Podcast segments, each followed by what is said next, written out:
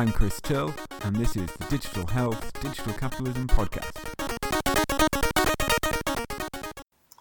So, welcome to this first Digital Health, Digital Cap- Capitalism podcast. And actually, this is my first ever podcast, so please excuse my amateurism with this. Uh, what I intend this series to be is uh, a selection of discussions with people who I think have done interesting work and have interesting things to say about digital health and digital capitalism. So, what I mean by these things is, first of all, digital health. Um, I think about how our experience, practice, and understanding of health has been affected by digital technologies, which means lots of different things, really, but perhaps Fitbits or Jawbones, Apple Watches, that kind of thing, or the use of more medical devices such as maybe digital insulin trackers or devices which are used to detect when people fall over in their home and then signals their family or their carers. But we also mean the impact of digital data and big data on how health is uh, managed uh, through the NHS or other health services. I think these kinds of developments are having a bigger impact, although it's not always clear what this impact is. And I think many of the people I'll be speaking to have some really fascinating insights into the specifics of what is happening in digital health. And they also offer some broader context and analysis of what these developments might mean. But I'll be discussing in detail uh, digital health in relation to digital capitalism or the changes in how money is made, profits are generated, work is conducted uh, with digital technologies and digital data. It seems to me that for all the many potential positives there may be with the use of digital health um, devices, technologies, data, they are almost always simultaneously opening up new ways of making money. Uh, this doesn't necessarily mean that digital developments shouldn't take place or that we should um, we should necessarily avoid them, but we should also be cautious of their impacts. You'll be able to see the full list of my podcasts on my blog, which you can find at thisisnotasociology.blog. You can also follow me on Twitter at Chris H. Till. And you should also be able to subscribe to the podcast through iTunes, Google Play, or wherever else you get your podcasts. In this first episode, I'm speaking to Nick Fox, who's been a critical voice in the sociology of health and illness for a long time and has uh, done lots of work around health and technologies of various kinds. Uh, he was, I think, one of the earliest uh, health sociologists to look at the impacts of, uh, of the internet, uh, and more recently, he's been looking at um, some kinds of digital technologies um, that I've also taken an interest in.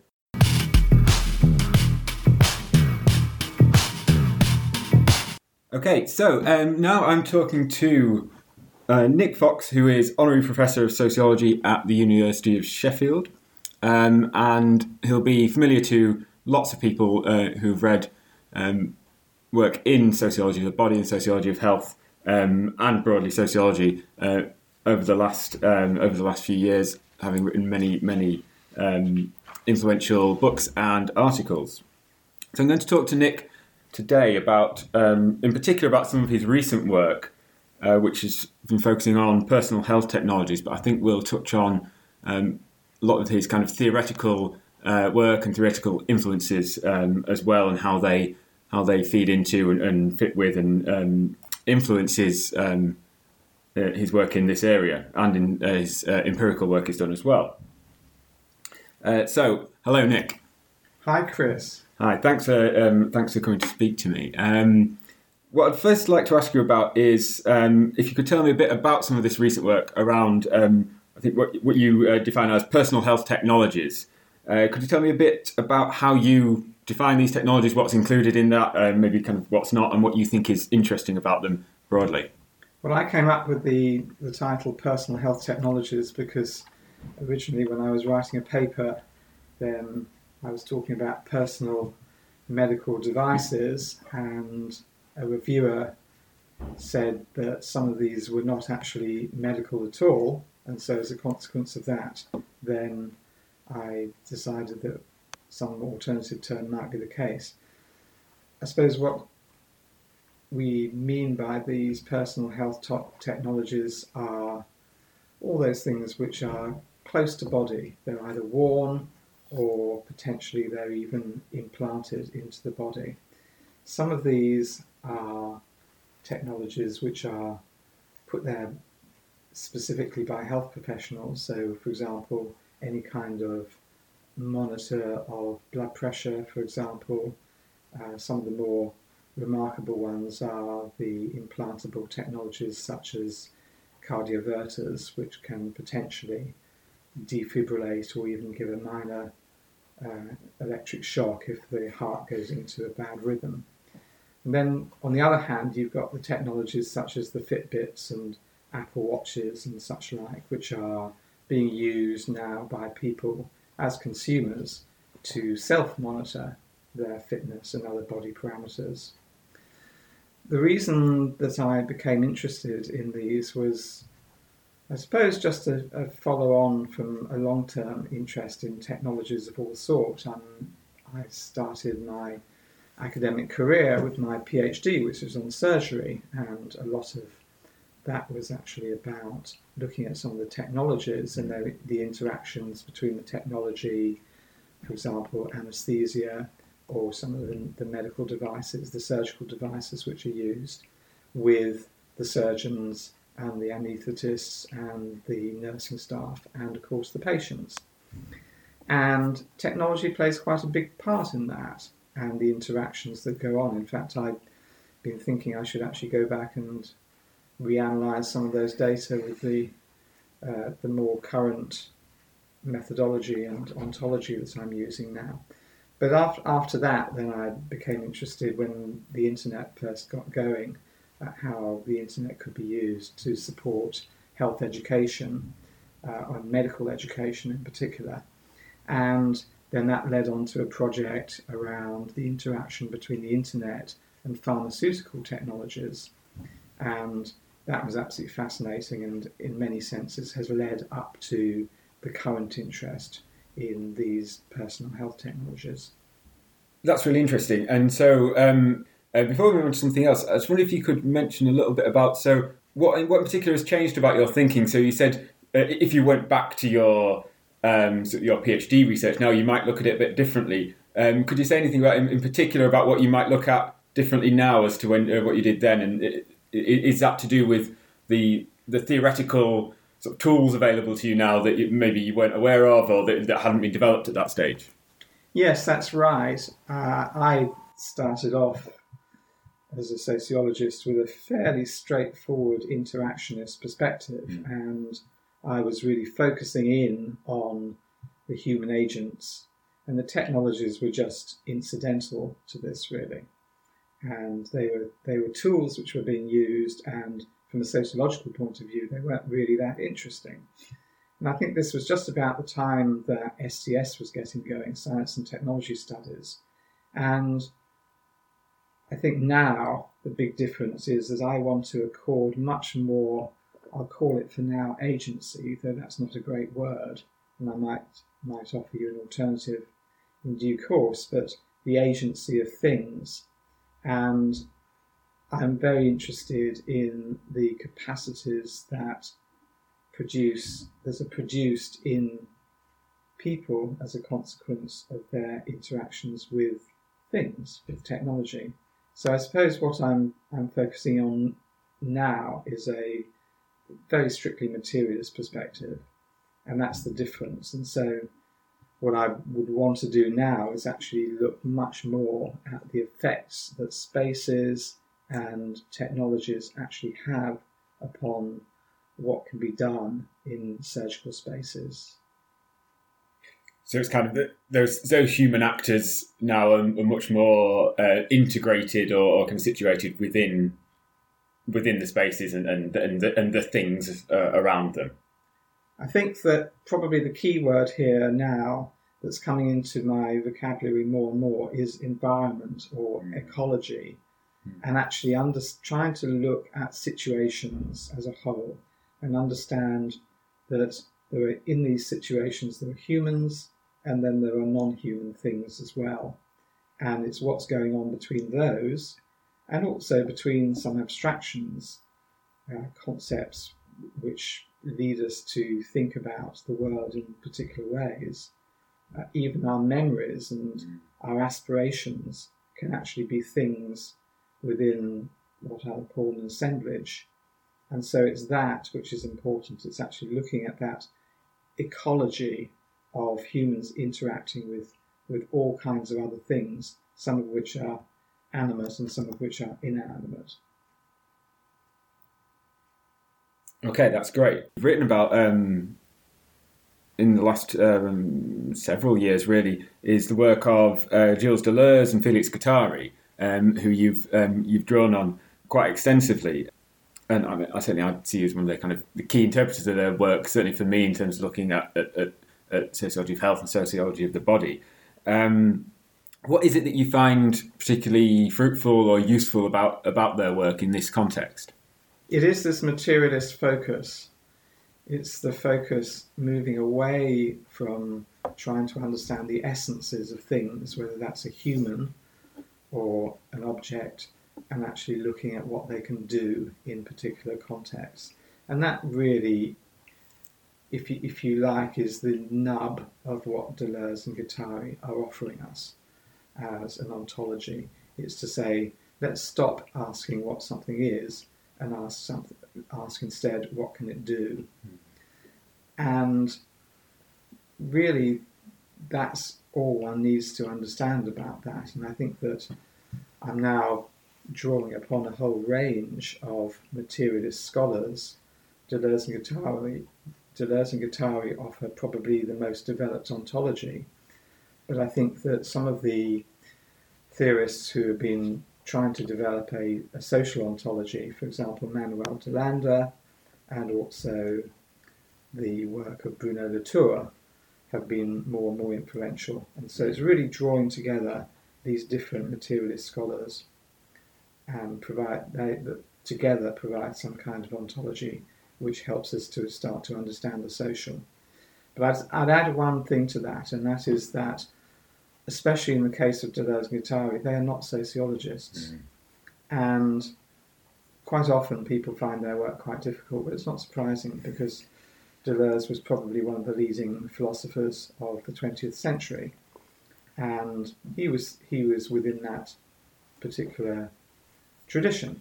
And what we really need now to do is to start to engage with the work of philosophers, but to translate it most specifically into a workable sociology. And a sociology that is not just about social theory, but is also about empirical collection of data, analysing data, and hopefully as a consequence of that, being able to recommend some changes that can make the world a better place. So that's what I'm interested in. And so these theorists are just a means to the end. And I've been using some of their concepts, uh, as Deleuze and Guattari say, to think differently about the world. Yeah, that's that's fascinating, and I think um, I think you're absolutely right, and that is what lots of people struggle with, and I think lots of people are very taken with some of the the kind of the grand ideas or the all, all that kind of that thinking differently, which they get from people such as, and in particular Deleuze and Guattari, but do struggle to know what to do with it. And I think that um, your book, uh, The Body, is particularly particularly useful for that um, in that enterprise for me. Is there anything, any kind of anything, any small thing that you could suggest as kind of almost a, a, piece of advice to someone who is trying to do that in their own work? So you talked about it as in this way of kind of thinking differently. Um, what would that mean in, in practical terms by using their work? Well, I'll start by being a bit cheeky and say that actually, if people want to do this, they should buy the new book, which is just out in October 2016, which is actually called Sociology and the New Materialism. And that is the effort of myself and Pam Alldred to put together a, solo- a sociological perspective on a materialist sociology, that is, a, a sociological perspective on the work of the new materialists. As I say, the concepts are actually relatively straightforward, and there's probably a very small toolkit of concepts that I use. I could I could probably summarize the approach that I've developed in terms of three terms. Firstly, assemblage, secondly, affect, and thirdly, territorialization. And I could very quickly define each of these.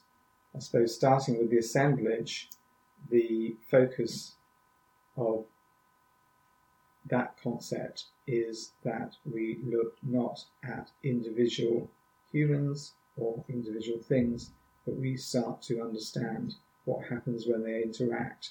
And the assemblage becomes the unit of analysis rather than starting as sociology traditionally does by looking at an individual and what they do or a group of, of human beings and their interactions to actually ask, well, in a context when various human and non human things come together, when they assemble together, then what capacities are produced?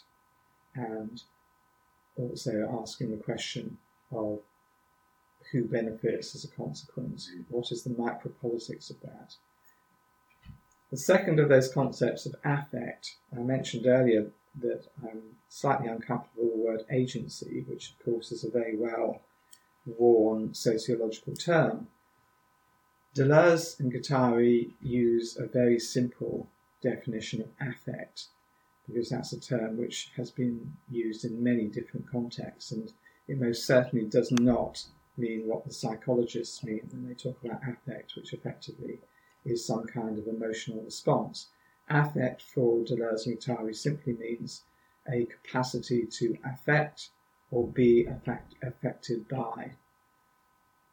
And that allows us to start to understand the ways in which humans and non humans and even ideas can interact with other things and what they affect and how they are how they are affected.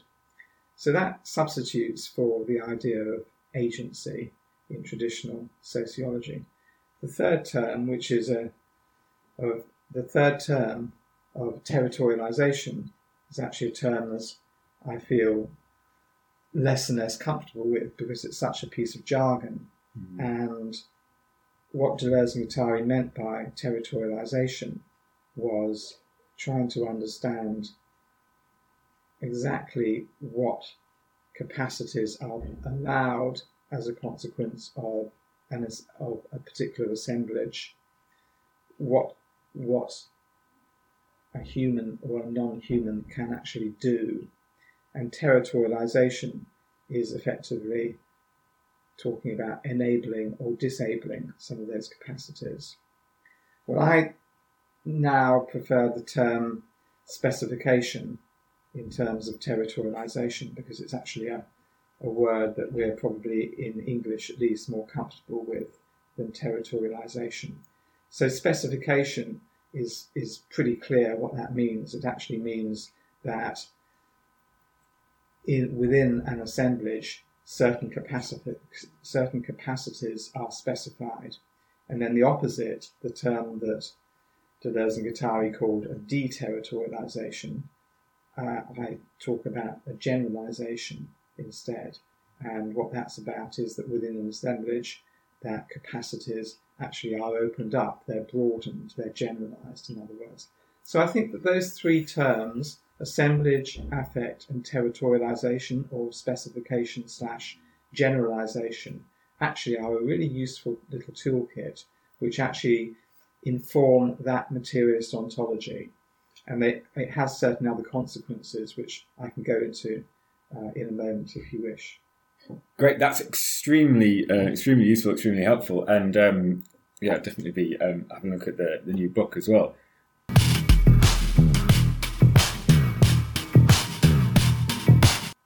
To go to go take this back a little bit to um, more towards the theme of the um, of my podcast series in general and we'll, we will return, I think, to Deleuze and Guattari and some of those other thinkers.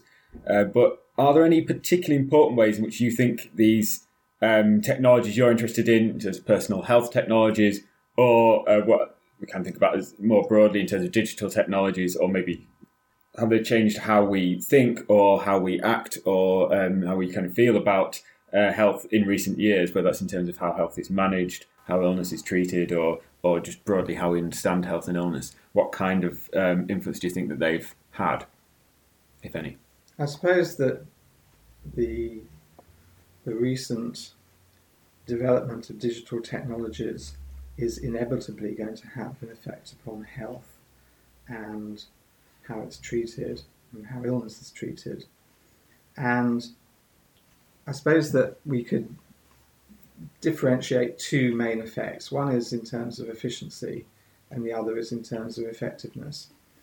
And it's fairly clear that there are certain digital technologies that allow the management of health and illness in a more efficient way. And the obvious example of that is telemedicine. If you are a person who is living in a rural or remote location in Australia or the United States or Canada, then it's extremely inefficient to fly in a health professional by plane to your location if you feel a twinge that could possibly be a heart attack.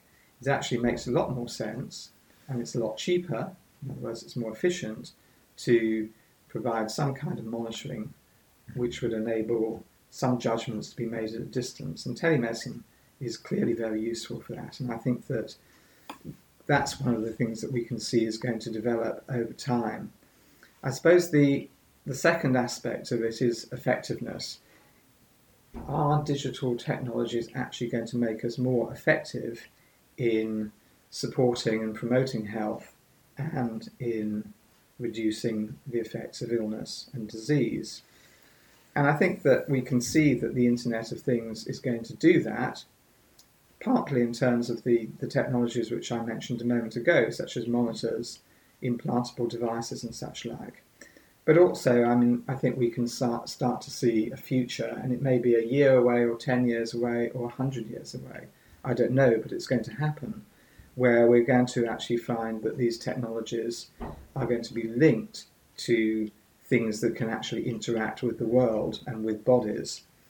And we're already seeing the development of robot surgery, which allows very, very meticulous and detailed surgical work to be undertaken. And I can see that linking that into specific digital technology, which allows allows uh, communication, opens up a whole potential around nanotechnology. We can actually imagine that these robots will actually become micro robots in the future, and they will they will go into human bodies a bit like the Incredible Journey, and they will travel round inside the body in blood vessels into the brain or into organs, and then you might have a, a surgeon at the other end of the connection who is actually deciding what those little nanites, those those micro robots are actually going to do. So I think that these things are going to happen. I'm less convinced that the Fitbit is going to be the thing that, that changes the world. I think that people are extremely interested in monitoring their, their own health. Uh, but I don't see that necessarily as being a huge change because actually I don't see that a lot of individual behaviour is the issue at the moment. I think that actually we have to look beyond individual behaviour to understand much more about the way that health and illness are mediated by social processes and by capitalism and by neoliberalism in order to really understand what's going on. So I'm, I'm not so convinced by that particular brand of personal health technology having a huge impact. Yes, absolutely. And I think that, that that distinction you're making is really useful between, I suppose we can see perhaps the, the, the Fitbits and the Apple Watches and that kind of thing as being more on the, the consumer side uh, with um, and selling a certain uh, kind of, as you say, very kind of often individualized notion of personal responsibility and this kind of thing, as opposed to uh, the other things that you're that you're discussing with a, maybe a more complex relation. Uh, but I think something that perhaps does bring both of them together in different contexts is and to, to link to the other major theme of, of, of capitalism uh, that we're talking about is is the data, uh, and of course there's um, in in both of those cases. Uh, in, in, in most cases, within within um, health in general, and with, with these technologies, they're producing lots of data, and there's questions over who owns that or who manages it, perhaps even more significantly.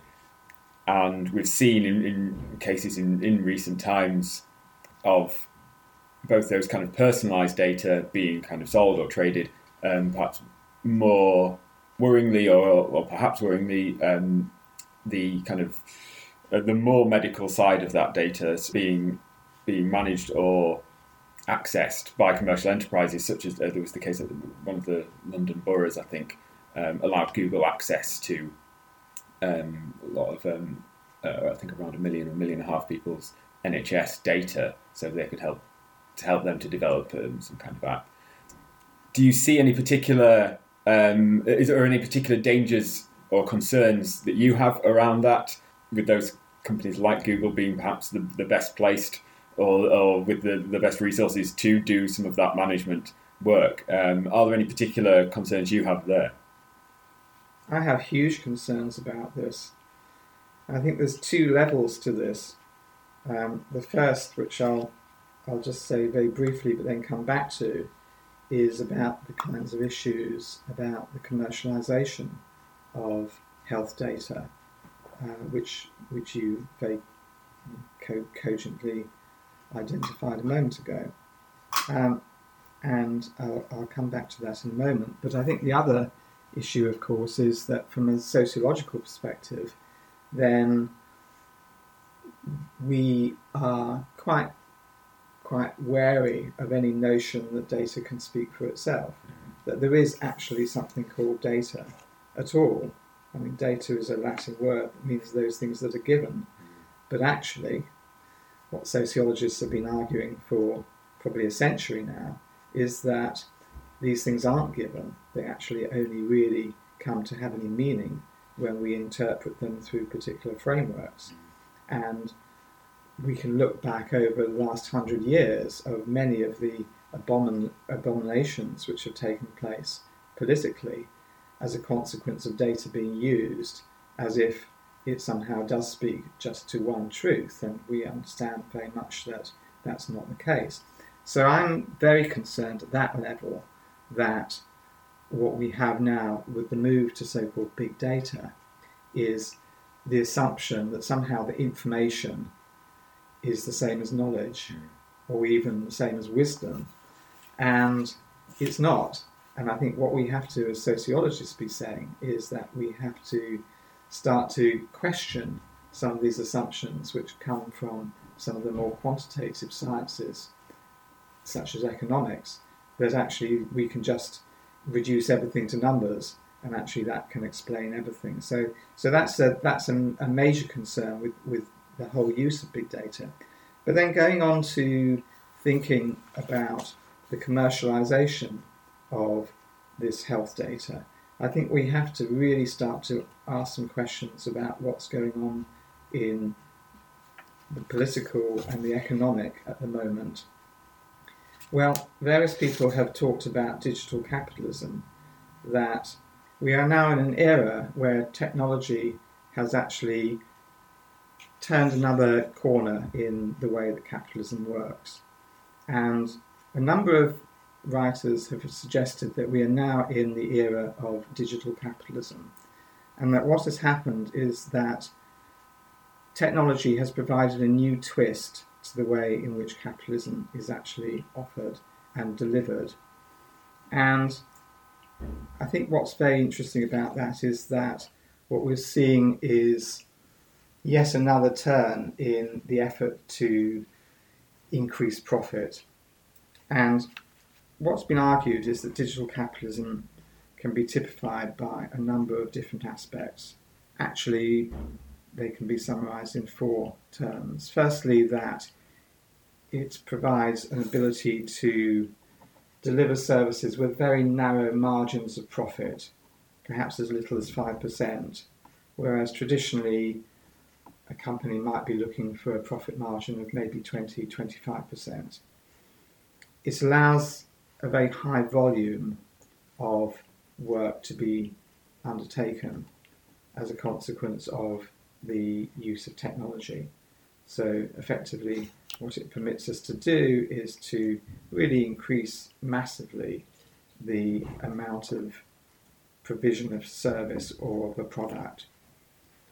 The third element is that it provides very precarious employment as a consequence of this narrowing of margins and the high volume of work, and the fact that a lot of the work which is left for humans to do once the technology is finished is actually quite manual.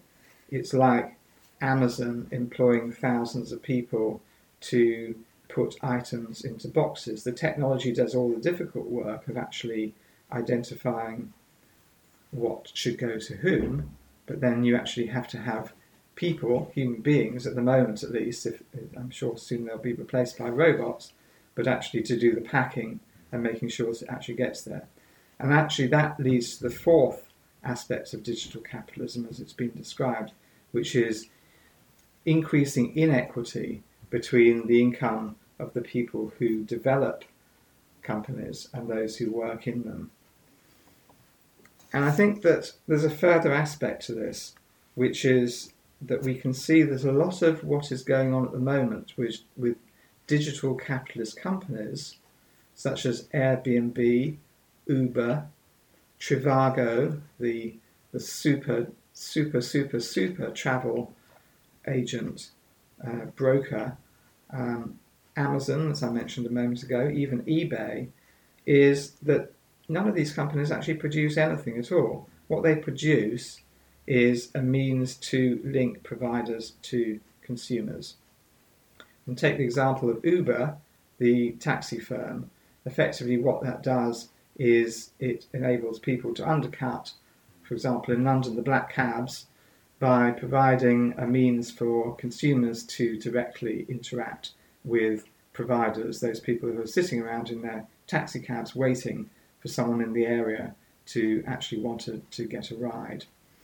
And we can see as a consequence of that that many of these people who are working for Uber are earning pitifully small amounts of money because they're actually not making that many trips during a shift. And there's an interesting example taking us back to health of that, which um, I came across quite recently, which is the Vida app. And Vida is, that's V I D A, is one of those applications which are now available to provide what it calls itself a virtual care app. And it's usually accessed via things like Fitbit or the Apple Watch. And what this effectively does is it shares the personal data of people who are using Fitbit or whatever to track their running or their steps or whatever it is, and then actually offers to put them in contact with online health and fitness coaches who then can interact with the consumers in real time and provide coaching to these people. Now that's actually fascinating because well, exactly that's exactly the same model as Uber is, which is effectively not not providing anything other than a portal whereby consumers and providers can be put together. And we have all the same aspects of this because potentially what you're going to find is that the fitness coaches are going to have to charge less because they're, in, they're now going to be in global competition with each other rather than just in the competition with the two other people in their town. And they're probably going to have to work for less their employment is going to become more precarious, and as a consequence, we can see that there will also be the other features of digital capitalism the narrowing of margins, the profitability, and uh, for, the, for the company Vida, and also the high volume of business. So it's happening, and what we can see here is the emergence of a new model of capitalism it's not anything which is in itself significant, because capitalism has always sought to reduce its um, its overheads and to maximise its, its the amount of money as it takes. Um, and we can see that just in the same way that uh, weavers and knitters sitting in their upstairs rooms in cottages in the Highlands and Islands of Scotland were replaced by the Lancashire mill factories in the early 19th century, then now what we can see is that digital technologies are actually going to start to intervene. And I think we're going to just see more of that. Absolutely, and I think the way you conceptualize that is extremely useful, and, and uh, I basically agree. And, and uh, that's an extremely good example, the, the VIDA, of, of how this applies. And um, I think for me, that's one of the really interesting things about the digital in particular is also that it, it can um, it can break down and kind of fragment those kinds of tasks which perhaps wasn't quite possible before in the same way that the factory could um, kind of uh, that kind of de-skilling or kind of individualizing or, or fragmenting process of uh, manual labor um, this can be done through through the digital and uh, with cases like uh, Amazon's Mechanical Turk um, where they um, effectively break down cognitive tasks into tiny tiny fragments, which then are, are, kind of farmed out for very low cost. It seems like something very similar there. And so there's the, the getting at that aspect is really useful.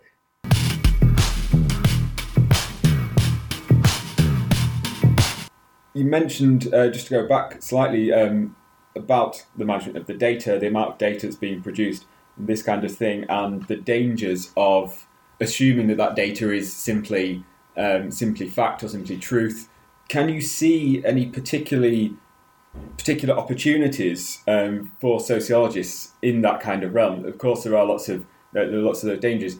Um, what do you see as being kind of the role of sociologists in the face of all this supposedly big data? Is it to kind of question it, to work with it, to work with people who work with it, or how would you see that? I think that we can certainly raise doubts and uh, unease about this, but I think that probably more importantly, what we need to do is to start to engage with the whole understanding of the nature of data. Mm.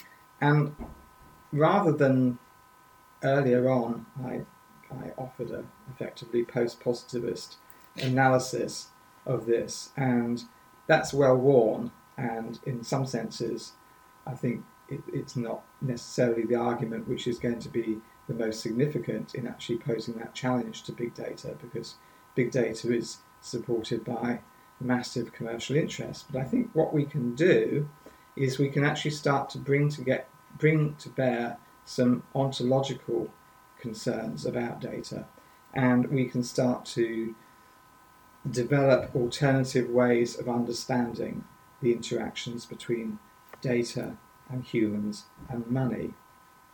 And I suppose that this goes to the heart, going back to the materialist perspective that I offered earlier, that one of the things we need to do is actually to start to try to make more sense of our ontology of things. And I suppose that the traditional way that science and technology studies has looked at technologies is as objects with particular capacities that are built into them. They have attributes. And it may be, uh, some people have talked about a very deterministic model where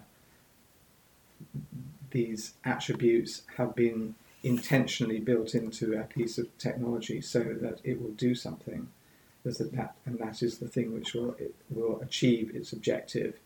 So, for example, uh, we could say that a, um, an egg timer has been developed in order to provide us with a, a, a very good measure of how long it takes to time an egg. Another way to think about this is to say that it's not determining of human behaviour, but that these technologies have been developed by humans in order to achieve particular objectives. Mm.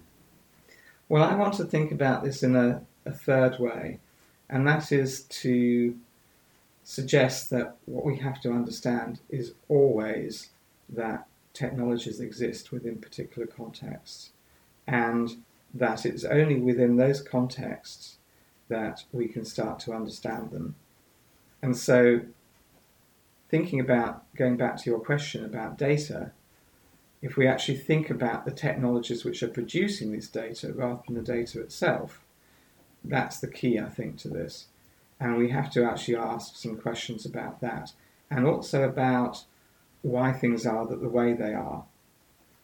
And it seems to me that what we have to understand is that data is be, being generated within the context of capitalism, and there's no there's no way to sugarcoat that. That is basically what it is. That we have to understand that data is gen- being generated for commercial objectives, and and that's just it, it may or alternatively that data which hasn't been produced for commercial objectives in the first place is now being used by commercial interests, and that effectively comes to the same thing.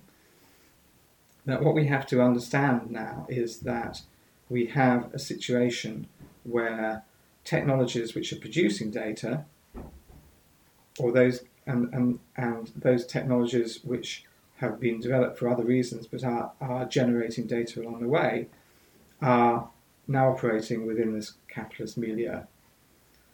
Now, what we can start to do is we can unpack that assemblage, that capitalist assemblage, which involves technology, it involves humans, it involves particular interests, it involves companies, it involves money, and it involves economics.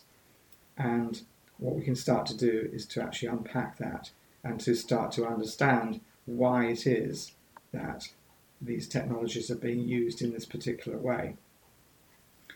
And in my view, the exciting thing about that is that it also allows us to move beyond that.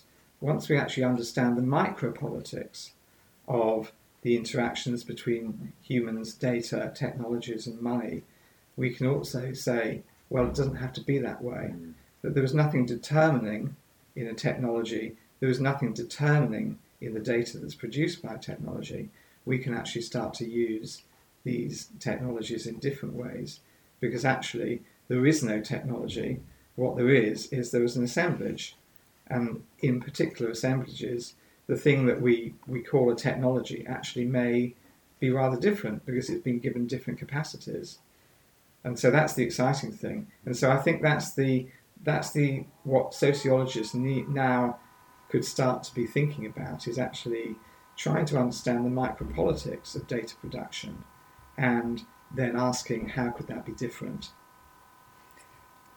That's fantastic, and especially because that, that brings me on to my last my last question uh, really neatly as well, which is about um, something that I found particularly fascinating in your recent work, and um, I think it's particularly uh, in, in, an article you wrote, um, I think it's in the journal Health, in which you kind of pick apart some um, personal health technologies and go through this process of uh, reverse engineering them to see exactly how certain kinds of uh, affordances or, or, whatever has been built into them.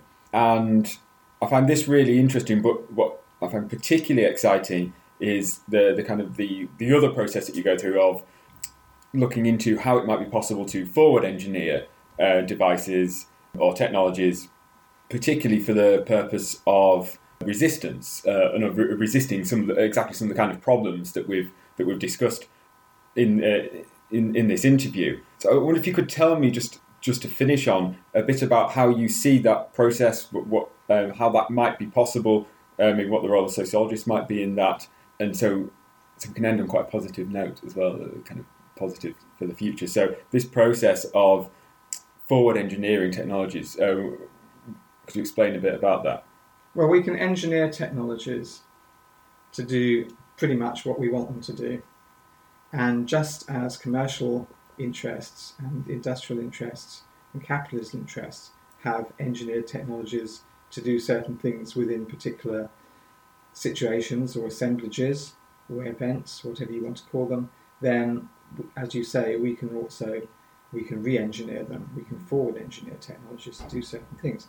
And if we have a radical or critical agenda, then there are a number of things we we might want to do. And in relationship to health and illness, I mean, I can I can see a number of things that we might want to do. We might want to open up data so it's not something which is owned by one company, but it's something which we all have, might have access to. We might want to reject an individualized model of health and illness. We want to might want to enable whole communities to interact and engage around issues of health and illness. We might want to challenge health policy.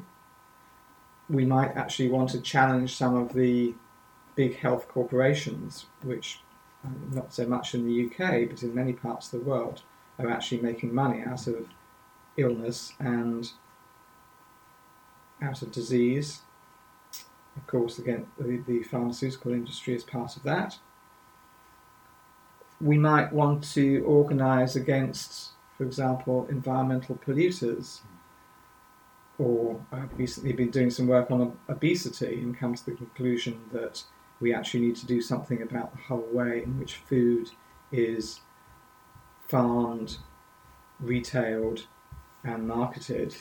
And we might wish to actually challenge the entire basis of especially fast and processed foods and how they they are now coming to dominate the market. And as a consequence of that, it means that with that kind of agenda, we can start to rethink the way that uh, even something you know as simple as a Fitbit might actually be used. So, my I've, I've suggested that we we might uh, aim for something called citizen health, and I, I didn't invent that term uh, but it's a useful term to use, to actually start to use some technologies in the interests of uh, the people and for communities rather than for biomedical or corporate interests. We might want to reject an, entire, an individualized or medicalized approach to health. We might want to reject the monetization of health and illness, which is going on uh, through insurance schemes, through through the uh, marketing of always more expensive pharmaceuticals. And instead, what we might want to do is to build some networks of connected bodies that can actually start to challenge those things. And I mean, this is something which is not pie in the sky. We can actually do this with existing technologies. And I mean, one things that we could do, for example, would be to start to use network digital technologies to enable health and risks to health to be assessed across a locality or within a community or within a social group. We could share data, data from all kinds of different sources uh, using this technology. Um, we could use that also to disseminate any concerns that we had, any, any concerns about risks from pollution, for example, and actually keep communities in touch uh, with what's going on. We could start to coordinate coalitions to engage, for example, if there's another supermarket coming to the high street which is going to provide lots of fizzy drinks and crisps and um, uh, fatty foods and, and high energy, high calorie foods to to young children, then we might actually uh, uh, develop some kind of coalition to fight against that development. And we might also use it to start to formulate and implement policy. So all of those things can actually be done using very simple technologies, which are digital technologies which we've got, you know, from from a Fitbit through the kinds of facilities which we've got through networked technologies and such like. So actually, this is all very positive, and it feeds into a more activist agenda. It's not going to happen automatically. And I suppose that the, the, the, the role of sociologists is to start to make those things happen but it's actually it does feed into a, a, broader dissatisfaction, I think, with the way that society is being organised at the moment, and we can actually start to use technology for the the the uh, for the objectives of the people rather than for commercial and other interests.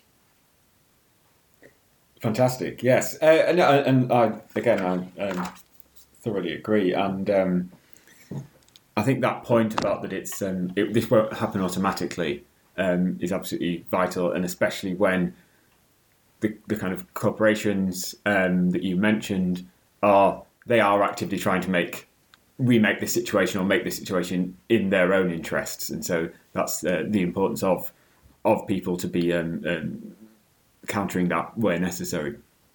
Um, I've taken up far too much of your time, so I'd just like to say thank you for speaking to me. It's been absolutely fascinating, and um, look forward to your your book, which is out very soon as well. Thank you for this opportunity. Chris. My pleasure. Great, thanks a lot. Well, I hope you enjoyed that first podcast. I'd love to hear any thoughts or comments you have. Um, you can contact me on Twitter at Chris H. Till, and you'll be able to find all of these podcasts on my website, which is this And you can subscribe through iTunes and the usual means. And I should have mentioned at the start, these will also be on SoundCloud as well. And so there'll be um, an episode coming out weekly for the next few weeks. There'll also be a blog post about this episode on my website and some links, references, and further reading to stuff we talked about in the episode. Next time, I'll be talking to Minna Ruckenstein, who does work on consumption and health in relation to the digital. And finally, the theme music is by Rocco and it's Bleeps Galore, and the incidental music is Disco Stomp by Jonas78, both used on a Creative Commons license. And this episode was written, presented, produced, and edited by me. See you next time.